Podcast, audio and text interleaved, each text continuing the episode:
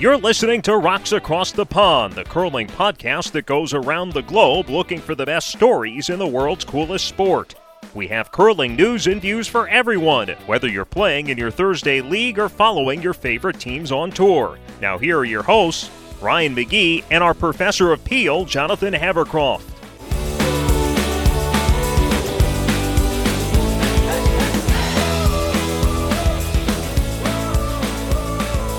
Hey, everybody, welcome to Rocks Across the Pond. It's a curling podcast coming to you from Richmond, Virginia. My name is Ryan McGee, and joining me in Southampton, England, is our professor of Peel, Jonathan Havercroft. Jonathan, how are you today?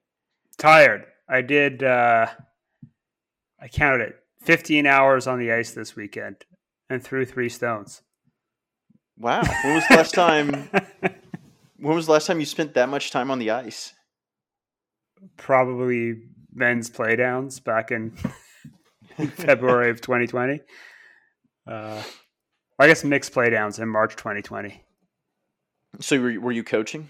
Yeah, I was coaching. So I was coached uh, Joe's team for four sessions, and then uh, there's a young junior girls team possibly forming. So I did a couple of sessions with them. Then there was uh, a coaching group. Uh, so to get your like level one in the UK, you have to demonstrate. Uh, you have to like Mhm. do a demonstration coaching session. So I was the assessor for that, and that ran for a couple hours. Uh, then just did some individual work with Joe and uh, mucked around a little bit too. So All right. yeah, That's not bad. yeah, it's pretty good. Pretty good for a weekend's work. So we are we are going to a continent that we have not hit yet uh, here on this podcast. We're going to South America, and we are going to Brazil by way of Vancouver uh, for this show. Yeah, so I think we've been doing a few of these. So I think part of what we're trying to do here is uh, go around the world and see how curling's taken off in different parts of the world. And so this is, I guess we've already done Australia in the Southern Hemisphere. hmm So this is our second trip to the Southern Hemisphere. First time in South America, and it's it, it's interesting to see because this is the first time that we've talked to that we've talked to someone who helped form a club for people from their nation in of of expats like this because you have a club of Brazilian curlers that play in Vancouver. So it's yeah, and it, I think it's kind of interesting. It's similar to when we talked to Adriana uh, from the Mexican Curling Federation, where Mhm. One of the ways that new federations can start off is if they have expats in an established curling uh, country like Canada or the U.S. and they have enough of a of that of that community of expats in that in that um, where our curling rink is basically they can kind of form get the training and out of that kind of build up a team that that can enter a world championship and then hopefully make connections with their home country's ice federation or whatever their their sports federation is and, and get to the WCF that way and then use that as a vehicle to build the facility and then hopefully get more at least one facility and hopefully more facilities and have more people curl in that country and, and grow the sport that way. It's almost like you can you can have two ways. You can have a collection of Canadian expats in your country, or a collection of your expats in the U.S. or Canada, and that's kind of how Brazil kind of started. But now, and we will learn during our interview, now they've got ice, and that is a game changer. So we will we will get to our interview with Isis Oliveira, and she will tell us all about it. All right, we are joined by Isis Oliveira from the Brazilian Curling Club in Vancouver. Is that right? That is correct. Nice to meet you guys. Uh, thanks for having me here. No, thank you so much for joining us. And we'll get into kind of the uniqueness of the setup you guys have. You guys have an entire league of Brazilian curlers there in Vancouver. And uh, we definitely want to talk about that and talk about the growth of the sport in Brazil and the new ice arena that you have uh, in Brazil that includes curling ice. Uh, but first, we want to kind of get to know you a little bit better. Can you just tell us where you're from and, and what it was like growing up there? Well, my name is Isis. I was born in São Paulo, in Brazil. Uh, grew up, I stayed. Uh, I came to Canada. I was 26, I believe. Uh, then I grew up in Brazil, have my school, university, families, friends, everybody there. And in, I believe it was in 2003, I came to Canada. I used to work in the film and TV industry in Brazil. And in Vancouver is um, the film industry here is, is mm-hmm. really huge. So I came, start work, and here I am. And in this meantime, curling show up on my life. so how did that, how did that happen? What's the story behind that? Uh, the story is that 2010 the the Winter Olympic Games was in Vancouver, but fun enough on that time frame I was back in Brazil visiting my family, and the curling show up on TV like in the big mainstreams about the curling Olympics. But curling was the first time in Brazil on TV in 2010 during the Olympics. Oh wow! and then in Brazil, that that sport was a fever because it was different. What was that people sweeping and and then and I was like, oh, what is that? And then I came back to Canada, and then was where can I do that? And that's how that started. Then I came back to Canada, look for a, a curling place, start to learn, and that's how that started. So, what was it like in Brazil during the 2010 Olympics? I mean, what was it that um, got you guys' attention about about curling? Even though you're, you know, in in South America where there isn't a ton of snow, especially on your your side of South America. Because, like, if you don't know the sport and you see that on TV, it's really strange, and it's right? Because we don't understand, but people are kind of sliding on the ice and the broom, like we're sweeping, like we we sweep our house, not. That is the curiosity, right? And it's an Olympic sport. So it's to say, what is this? And then I got with some other friends back here in Vancouver, like all Brazilians, and we look for ice and we start to curl. And that's kind of like the, the beginning of the story. And then what was it about curling that made you want to keep playing? I mean, if it looks so strange on TV, like what was it what was it that kind of clicked when you were on the ice that you decided I want to keep doing this? First the laugh because it looks easy, but when you are there, you fall, you slide, you can't do it. Don't the challenge of no, I want to I want to do that is the first click. And the second one is like when you start to curl since the beginning. You learn the part of friendships, partnership, the shaky hands. That is just amazing. Just got me right away. Before there was a curling club in Brazil, were there Brazilians curling in other parts of the world, or how did how did curling in Brazil get started as like a, an organized movement? Uh, the first people that started to curl Brazilians were some um, boys in Quebec.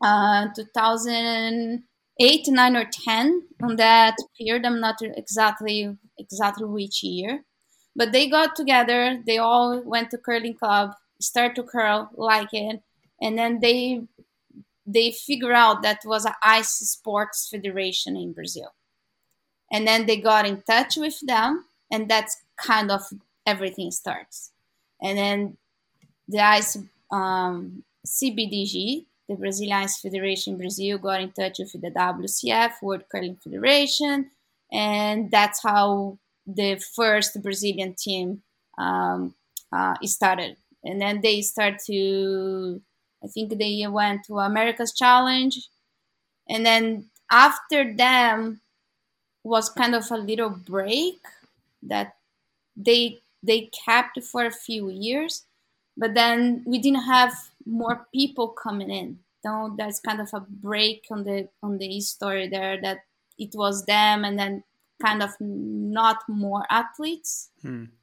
And then it was in 2014 that uh, here in Vancouver, a group got together and then we start to curl. I went there in 2014 and then I love it.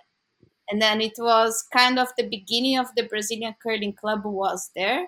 Because mm-hmm. that amount of that group of people we just like let's do that and then for the years after years after that then we start to organize and making classes and like learning and certified coaches all that and then it's just like year by year, it's growing, growing, growing, and and then from there to here, uh, it's so glad to see how we are today. Like every Brazilian team mm-hmm. that's playing on the main mainstream world competitions.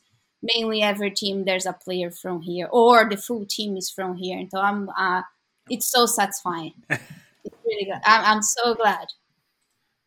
So how many players are in the brazilian club that you have in vancouver now? Uh, it comes and goes right? Uh, usually we have like let's say four sheets three four sheets on the curling club for the league something oh, wow. like that and we do have the juniors program that's on Saturday. Uh, last year we started with uh, around 25 kids and and then all the COVID stuff, but we ended up with like 19 kids on the ice, and it's pretty good. It's pretty good. When you were getting started, was it tough to get the club to give you ice time for the for the Brazilian league, or were they like welcoming of getting more people on the ice like were they were they in need of new leagues to fill ice time or was it was it tough to kind of carve out your own little section with them it was never was never hard. They always always super accepting and trying the best to find ice for us. Uh, we were curling in the beginning in the north shore curling club. Uh, they closed we went to the vancouver curling club and then we ended up uh, where we are today. That's the Royal City Curling Club in the West. Uh, all of them are great. Um, I'm super welcome to go back to all of them.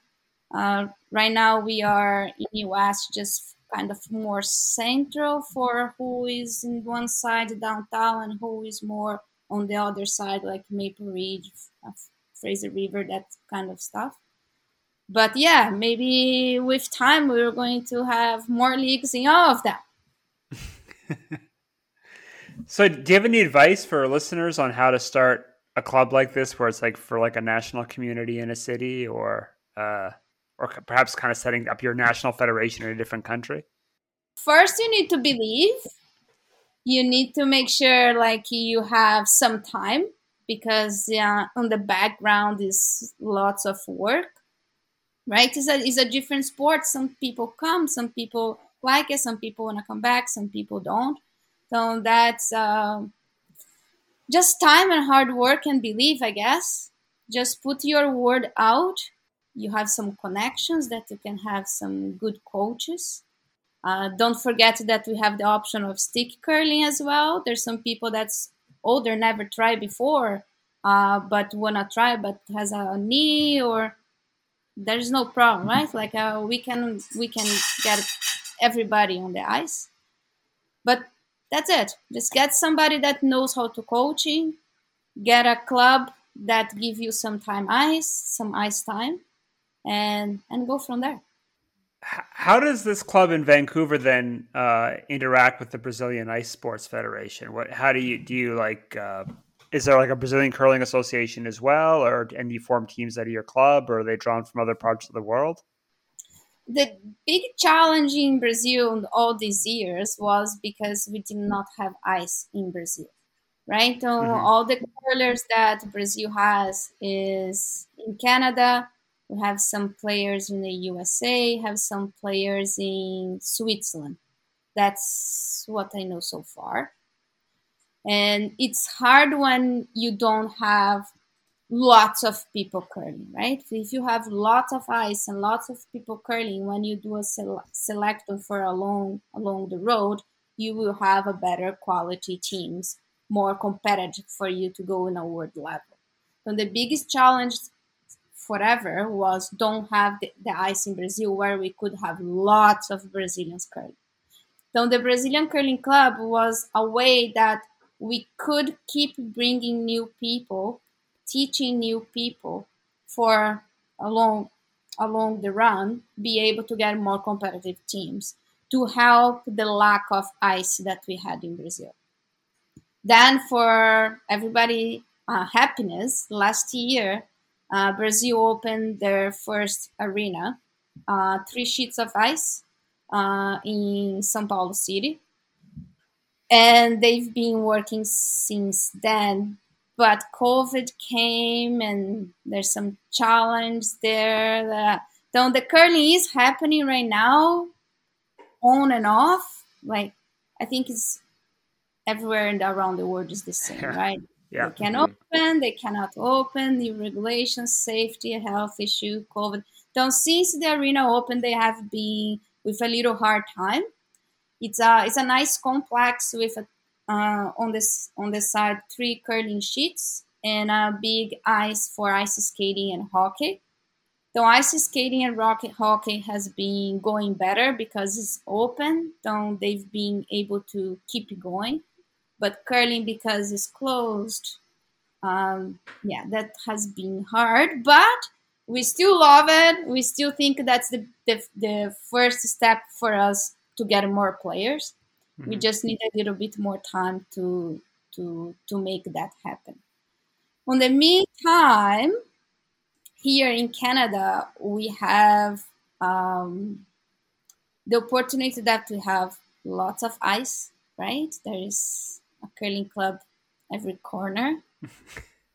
we do have really good coaches, right? Canadian coaches. In Brazil is a little bit more challenge. Like who is there to teach right now? They have one coach there. Uh, his name is Scott. Um, he is Canadian but married of uh, a Brazilian anyways he's there he's good but he's the kind of the only person there that could teach mm-hmm. those stuff but it's a long process uh, step by step is growing there but for me um, having the possibility to be here in canada all the help of ice clubs availability and good coaches to help us out to bring brazilians to the ice and make um, competitive teams it's uh, it's great so, how have the national teams changed over time? Have they initially was it just drawn from the Vancouver group, or do you just draw from wherever you can? Do you have a championship or a playoff? How do you select your teams to compete in WCF events? Yeah, every year uh, the Brazilian Federation do a championship for all the categories, right? Women's, adults, ladies, mixed doubles. Um, the last few years, all the championships has been happening in Vancouver because the majority of the players were here. So it was easier to make a competition where most of the players were. Now with the arena in Brazil, the plan is to do the championships in there. And the championships usually it changes. Usually we were doing February, March, but now we're planning because it's in Brazil. Maybe we're going to do a off season, regular season, till maybe May, June, July, that's where they are scheduling for the next uh, championships. And then people subscribe and then they play, and who wins. Oh, that, that would be awesome. Jonathan, to your knowledge, would it just would it just be that arena and the arena in New Zealand is the only two in the southern hemisphere, the only two dedicated curling clubs in the southern hemisphere? It has to be, right? I think I can't think That's of anywhere cool. else at the moment because the only other federate Australia is the only other Southern Hemisphere federation that's active at the moment, right? Like in hmm. terms of like putting teams in World Championship events. It's really cool, guys. It's really cool. Yeah. Really how cool. how long how long were they open before uh before the pandemic hit? Oh my god, it was so bad. Oh, I was there I was there January 25 to February 1st or something like that. Oh, wow. The week, week of uh, opening. Oh, wow. I came so back. It was one month. Things were already closing up for COVID. It was, I don't know, 10 days, two weeks. oh, no. Ah, yeah. It's just horrible timing. Yeah. So how how are things down in Brazil? I've seen that it's been it's been rough lately. That they had another spike? Is it is it improving down there to where they might be able to start bringing people into curl again soon? I hope so. I don't know. This COVID thing is all crazy. It's open and close, open and close. They close everything up here mm. again. Ah. Mm. I don't know. So what what went into getting getting the the curling aspect of the arena built? Was it a was it a group venture on behalf of the entire ice sports federation, and they decided they wanted both a hockey slash skating rink and curling, or do you do you know the history of how that how that facility wound up getting built? Uh, I know a little bit. Uh, the World Curling Federation (WCF) they allow all the federations um, every year present some projects mm-hmm. for building new arenas. And this CBDG applied um, a few years ago for, for that funding, and they were approved. So the arena was actually built with um, money from WCF that they give a certain amount of money, then they build the project, and after certain amount of years, they start to pay back. So the arena should start like that. And then what CBDG did was uh, instead of just do the three sheets curling ice, they decided to op- make a little bigger project. So they got some um, private investments and they did uh, arena, ice Brazil as curling and ice skating and hockey. Mm. So it's a, it's a big, big challenge project there and it's happening. It's beautiful. It's beautiful. You guys are going to love it when you guys go there. could, could this wind up becoming almost like a regional hub to where you get other South South American and even Central American countries starting their own curling federations and using the the Sao Paulo uh, facility as almost like a hub where they send their athletes there to train? that could be but the the dream is bigger right the dream is like brazil is really huge mm-hmm. like, it's like it's like a lot of people like, like usa right yeah. it's, it's really huge so it's like imagine usa with one curling club mm-hmm. it's mm-hmm. kind of crazy right so the idea is that is just the first one of many others. Because like put in perspective imagine if in the full usa everybody that want to curl needs to go to whatever choose a city. Mm-hmm. you know it's it's far.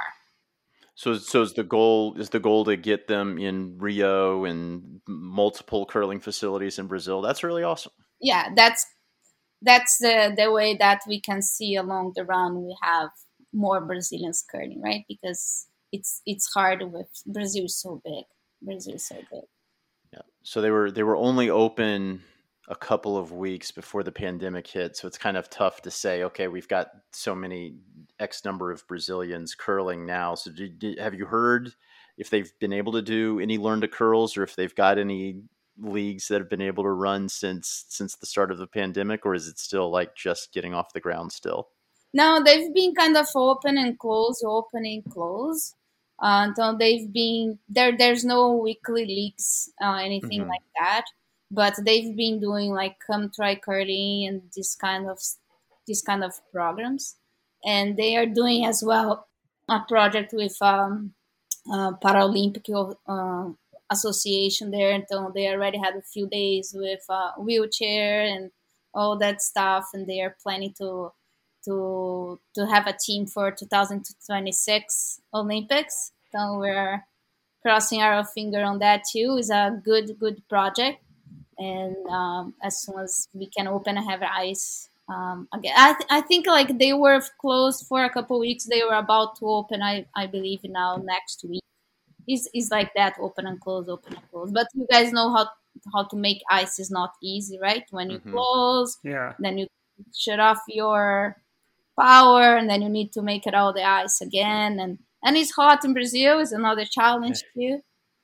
So is this is this a twelve month of the year rink, or is it like when outside of COVID? Is the plan to let it run year round, or? Uh, the first plan, yes. Okay. I'm not sure things are going to stay, but see, so far, yes. Okay, and and so the hope is that you'll be able to start having leagues and having teams develop there and all of that on top of just uh, the, the tri curling sessions. Oh yes, yeah, that's for sure. That's yeah. for sure. I know that's the goal. So, do you think you could host? Do you think that the playdowns eventually would be in Brazil then instead of Vancouver? Would that be part of the plan too, or?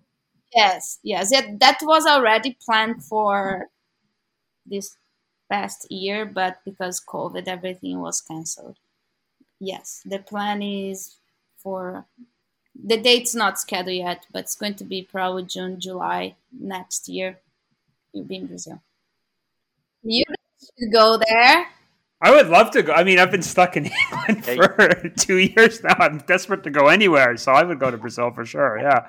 Hey, you guys have talked about needing uh, coaches. You could very easily hire Jonathan and move him down to Sao Paulo. I'm sure he'd be happy to to be added to the coaching staff for the for the ice arena there. Here you go. Here you go. There we go. Yeah.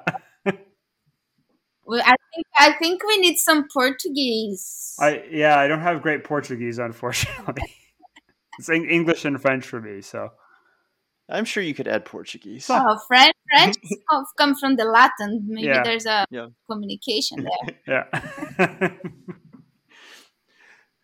So a, as you guys are building, is is there another country that you guys have seen grow that you're you know trying to model yourselves after them, or is this kind of kind of a whole whole new territory in terms of growing a curling nation? Do you think? Um, myself, I think my my big experience is just how what I learned here in Canada, right? hmm Now, how things happen, how the leagues go, how the juniors program are. So I use. I, I, I feel lucky to be in Canada. Um, I know you guys are are in the USA, but I, I feel very fortunate to to have all the coachings that can coaches and curling programs and camps and all that kind of stuff. Canada curling is big here in Canada, and I feel lucky to have all this these experienced people that can help and teach. So my experience personally is it's just how things are are happening here. Sometimes we are, we actually have discussions there on the Brazilian Federation because I'm part of the technical committee there, and sometimes they say, "Oh, that's just in Canada. That's not how it works around the world." well, it works. And then what's what's the what's the future for you? I know that there's you know there there's the the pre OQE coming up uh, relatively soon. Do you plan on is Brazil planning on sending teams to that? Yes, right now because COVID the last year, uh, what happens? We did not do the Brazilian Championship that we just said we did do every year. hmm Uh, it was canceled. Then what they did, they opened it for subscription, and it was decided by the athletes. Uh, we decided between the athletes to make some um, arrangements to decide uh, teams that were going. And then if we could not agree on, then we will let the CBDG decide it. That was really good. Athletes got together by Zoom meeting last year and we decided um, instead of one team representing Brazil on each category, we open up for two teams to represent Brazil this year because it's a pre-Olympic year. Then we Mhm. had competitions for the, the Olympic qualifying and competitions for the World qualifying. So we have two different teams going to each one of these. We're calling as routes: Olympic Okay. route and World's route. Hmm. So now we have a, a women's and men's going to the pre-qualifying event that's going to happen in Turkey hmm uh, now in October, and my team, the team that I'm skipping, and the the boys team, we are going to the world's route. The team that I'm playing right now is called uh, Onda Brazil. We've been playing for a couple years together. We are really glad to be representing Brazil this year. And we are just waiting to see if we're going to the USA for the Americans Challenge always happy to be there. We're just uh, waiting for WCF to announce if it's going to happen or not going to Mhm. happen. And then if we get um, first, second, or third place on the Americas Challenge, we would be going to Finland to the WQE in. Mhm. Hmm. Yes, I'm excited. I can't wait for competitions. You guys have. I know. Oh, sure. Yeah. So, um, yeah. So, so maybe for our listeners, just explain it. So, if you're in the America zone, uh, so how many how many countries normally sign up in the America zone for the the Americas Challenge? So the the rule is uh, they spots around the world to go to the World Championship. Uh, it divided by zones. Mm-hmm. So America zone that include North America, Central America, and South America. We have two spots. hmm The only two teams from all the America Uh-huh. going to the Worlds. hmm the conversation that we should put a little a third team there is a is a different story. But so far, it's only two teams. And guess what? Since ever, is always USA and Canada, Yep. right? So Yeah. Yep. maybe there's a Mexican team, a Guyana team, um, Brazilian team. There's whatever how many we have, but American and, and Canada are really good, uh, really powerful curling nations. Uh, though has been hard to beat them, but we'll get there. We'll get there. But every year, uh, that's it. We don't. What happened is now they have a couple of years now that if you don't for you to get these two spots it's a competition called americans challenge. So you you go and then you compete between all the teams from the americas. The first and two uh, first place goes to the world championship. Hmm. And because there's more teams that nowadays then what happened is the third place from the americans is going to a qualifying event. Uh, let's say europe has five spots. Then the sixth team that, that did not make it go to the qualifying event. Then there's a qualifying event in january that with all the teams that did not make their pools on their regions and then they play each other. And then the first place and i believe second place goes to the words that happens in march So there's been a little bit of talk about, and I think it's one of the things that they're going to vote on here coming up soon at the World Curling Congress is the possibility of merging the Pacific Asia region with the Americas zone.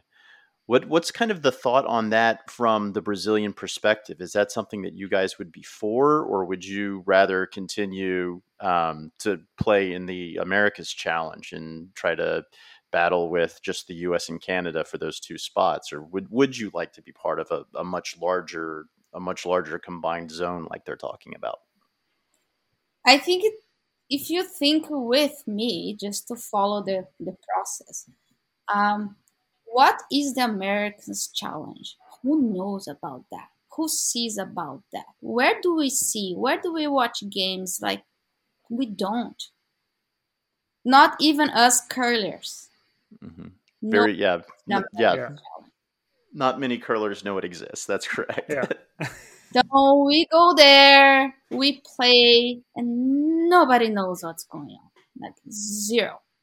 So I think the idea of us making this a bigger event, it's for the pro, for the curling in general, for everybody. hmm Because then we can we can show the sports as, as as a bigger thing. Like, look, this is a big competition. We are curling because we wanna get to the worlds. So I think it's going to be good for everybody, uh, including all the part of sponsorship, um, show your brand, and all that, right? Like, oh, I'm going to the Americans Challenge. Okay, what is that, right? Because that is interesting because the WCF does, you know, do it up pretty big for the the Euros and for the Asia Pacific Championship, but because you know there's no television partner for the Americas Challenge, you're usually relegated to a an in-house YouTube feed if you're lucky Yeah. for the Americas Challenge. If Yeah. you're lucky. I, I prefer how they do the mixed doubles. I think I've said this before to Ryan, but I, I kind of like the Yep. 16 teams in an A pool and then a B pool, and the rest of the world can qualify out of that B pool. and it's a big event, and it gives because I think the other problem for the Americas Challenge, and this is also for the European teams, is if you're in the B pool in Europe, you have to qualify out of the B pool, then go to the Olympic qualify the World qualification event. So it's two events to get to a World as opposed to just one. So I think I'm not sure what you think about that, but that's that's certainly my thoughts. Oh, what I, I, I believe is if our goal is to grow curling around the world, we need to give opportunity for people. Mm-hmm. Then if mm-hmm. we if we close, it's going to be hard because as we are curlers, we know curling is um, um is a technical sport. So you need you, you need ice time right? You need to practice, you need to learn. This is all the technical part. Uh, more all the other things like mental, physical, food, and all that stuff. But but we need time. It's not that you start today and you are at, um, a competitive athlete in the next year. It's a it's, it's a process. So we need to give time for these new currents or new federations to grow up and you need to give them not just the chance to grow up, but need to give the chance to, to go to competitions too, because that's how along the run you you you have um, better athletes. So I think it's just a question of time and and a union of um, uh, a big event like that. I think is a is a is a great way to do. Like you don't close doors. Like you are a mm-hmm. smaller federation, you just started, you have like little teams. Make them go. Put mm-hmm. them to the board. Let's show that yes, curling is there, we are growing, we have curls, and then we can all around the world has um, have more curlers. But mm-hmm. we need to open doors, not close them. Because yeah. our curling is just like it's it's not our sport not going like that, right? It's yeah. just and we want more people, like young people, juniors, all all all ages. And I think that's a that's our way to do that. That's like you got to participate in the 2015 World Mixed, and right now the World Mixed is you know if you if you have a team and you sign up, you get to go. But how much how much of an impact did that have on your development as a curler, getting to go to a world competition like that and get that experience? It, it it's amazing. Like it's uh, it's hard to explain, but you when you go to any world competition and events like that, it's a uh, it's an experience that you need to go to see. It's it's time clocks, is all the rules and the you cannot sweep the It's just little things that when you do many times don't pay attention anymore. But once your first time, everything is new. So everything is a is an extra stress, is a little uh, extra distraction. So you need to go. You need to go and go again and learn and get the experience. That's the only that's the only way for us to learn. Like this uh, in January now we have uh, the juniors world B champion. Mm-hmm. Mm-hmm. It's going to be the first time that the Brazil is sending a team. Oh, that's fantastic, John. I know Jonathan yeah. will be there. he's he's there, always so, in. Yeah. He's yeah, he's always in Finland for that, so he'll be there coaching. Yeah. I'm going to be there. Cool. Yeah, That's I coach. Cool. Well, knock on wood, we have to win our championship qualifier in two weeks. Um, uh, but yeah, if we win that, then um, yeah, we'll be. In, it's in Lohja, Finland. So that's really cool. Yeah. Yeah. Yes, I'm really excited. We have a, a ladies team and a boys team. Oh wow! And and it's going to be the first time in a world championship for them. They are they are great kids. Lots um, uh, still pretty pretty young on a on a, on a curling time on ice, but that's another thing. They are going. Yeah. Mm-hmm. Right? They still need to learn lots. They're still pretty pretty new, but uh, that's it. They're going to have an opportunity to go to the world event. They yeah. will learn so much for the future years that oh, they have so much years ahead. Yeah, it's a fantastic event to be honest, because it's exactly what you're saying. Because the, there's always like USA has slipped down to the B pool, so there'll be two USA teams. Uh, playing in this. So very experienced nations, and there's always a couple of very strong teams from established countries, and then there's a lot of developing countries and a lot in between. And if uh, the boys I've been coaching, two of them, they first went when they were 13 and they're 19 and 20 now, right? So they're and they're getting stronger, but and they've got to play against people and get better over time. The first the first couple times we got killed, but but they're they're they're very competitive now. So I think it's great for countries to to do that, and you get to meet people from all over the world, right? So you get like New Zealand, Japan, Korea. We got friends from Korea, and even though they don't, my favorite part is even though they don't talk. Often there's a language barrier, but they still figure out ways to communicate. It's just it's amazing to see. so they make friends even though they can't talk the same language. It's it's fantastic.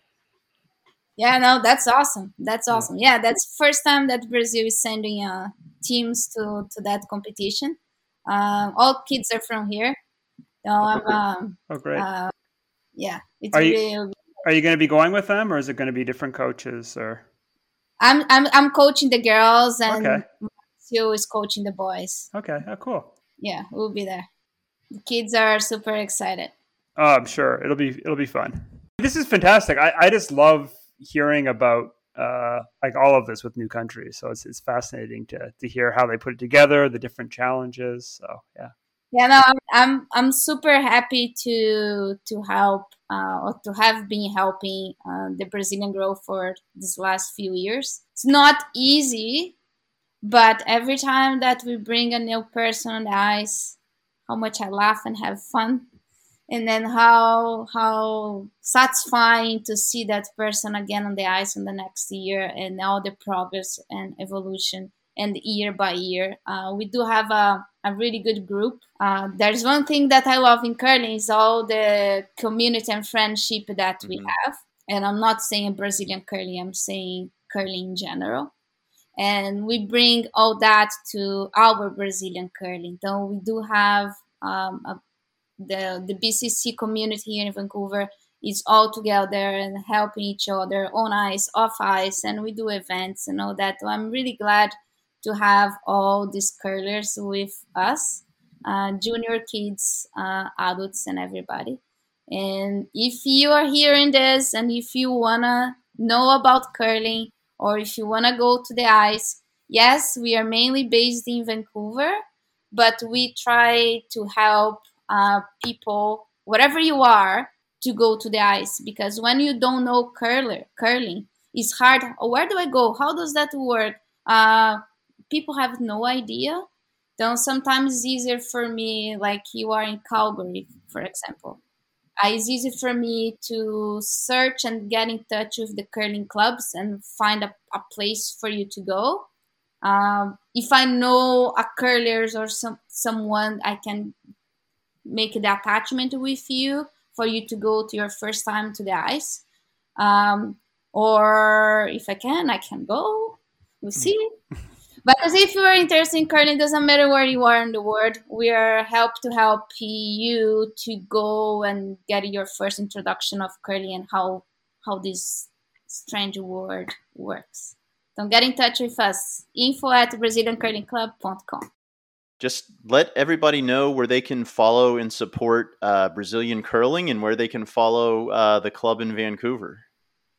Okay, então our our community is Brazilian Curling Club. You can find us on Facebook or Instagram, uh, arroba Brazilian Curling Club, and email is info at braziliancurlingclub.com. Just get in touch with us and anything that we can help you to learn about the sport or curiosities or how to go to the ice. Uh, get in touch with us, and I hope to see all of you on the ice soon. All right. Thank you so much. Uh, thanks for joining us and letting us know uh, all about Brazilian curling. We appreciate it. And uh, good luck to you guys this year, both at the Olympic qualifier and the World's qualifier. Thank you. It was a pleasure. I really appreciate the opportunity and um, your your project because I think uh, as a curler, uh, we just want our sports to grow because it's a uh, sports in general is so good for for our life in general and curling is passion like a really nice, nice spot here on my heart uh, i hope you guys your project and you guys are having a great year and i hope to see you in Finland, john Yeah, hope to see you there too. Yeah. Thank you for listening to Rocks Across the Pond, a curling podcast. If you enjoyed this show, we ask you to please leave a review or tell a friend about us. Your referrals to friends and family are the greatest compliment we can receive and is what allows our show to grow and share our love of this great game. You can find all of our past shows and blog posts at rocksacrossthepond.com. If you have a question or comment, you can reach us at rocksacrossthepond at gmail.com or find us on Twitter, Facebook, and Instagram. Thank you again for taking the time to listen to us, and we will talk to you again real soon.